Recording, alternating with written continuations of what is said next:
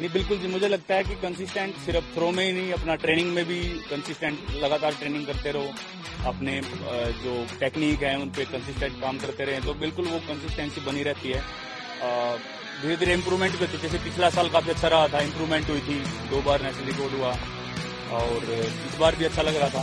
वही है कि थोड़ा बहुत इंजरी वगैरह चलती रहती है तो वो थोड़ा रुकावट बन जाती है।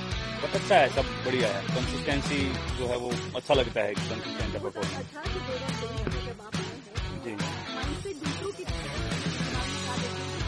तो यही हुआ है कि हमेशा जहाँ खेले हैं, अगर अर्शदीन की बात करें तो वहाँ से वहाँ जीते हैं। तो वही है कि अगर जो भी होगा, वो चीज़ भी एक्सेप्ट करेंगे।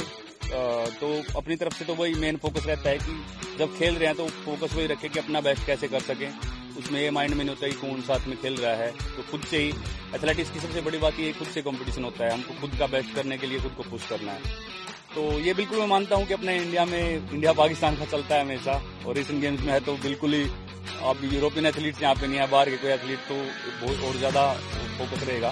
पर वही जैसा कि मैं हमेशा बोलता हमेशा बोलता आया हूँ कि सबसे पहले तो खुद से फाइट है और अपनी थ्रो अच्छी करने की कोशिश करनी है अपनी टेक्निक अच्छी करनी है और बाकी सब देखा जाएगा।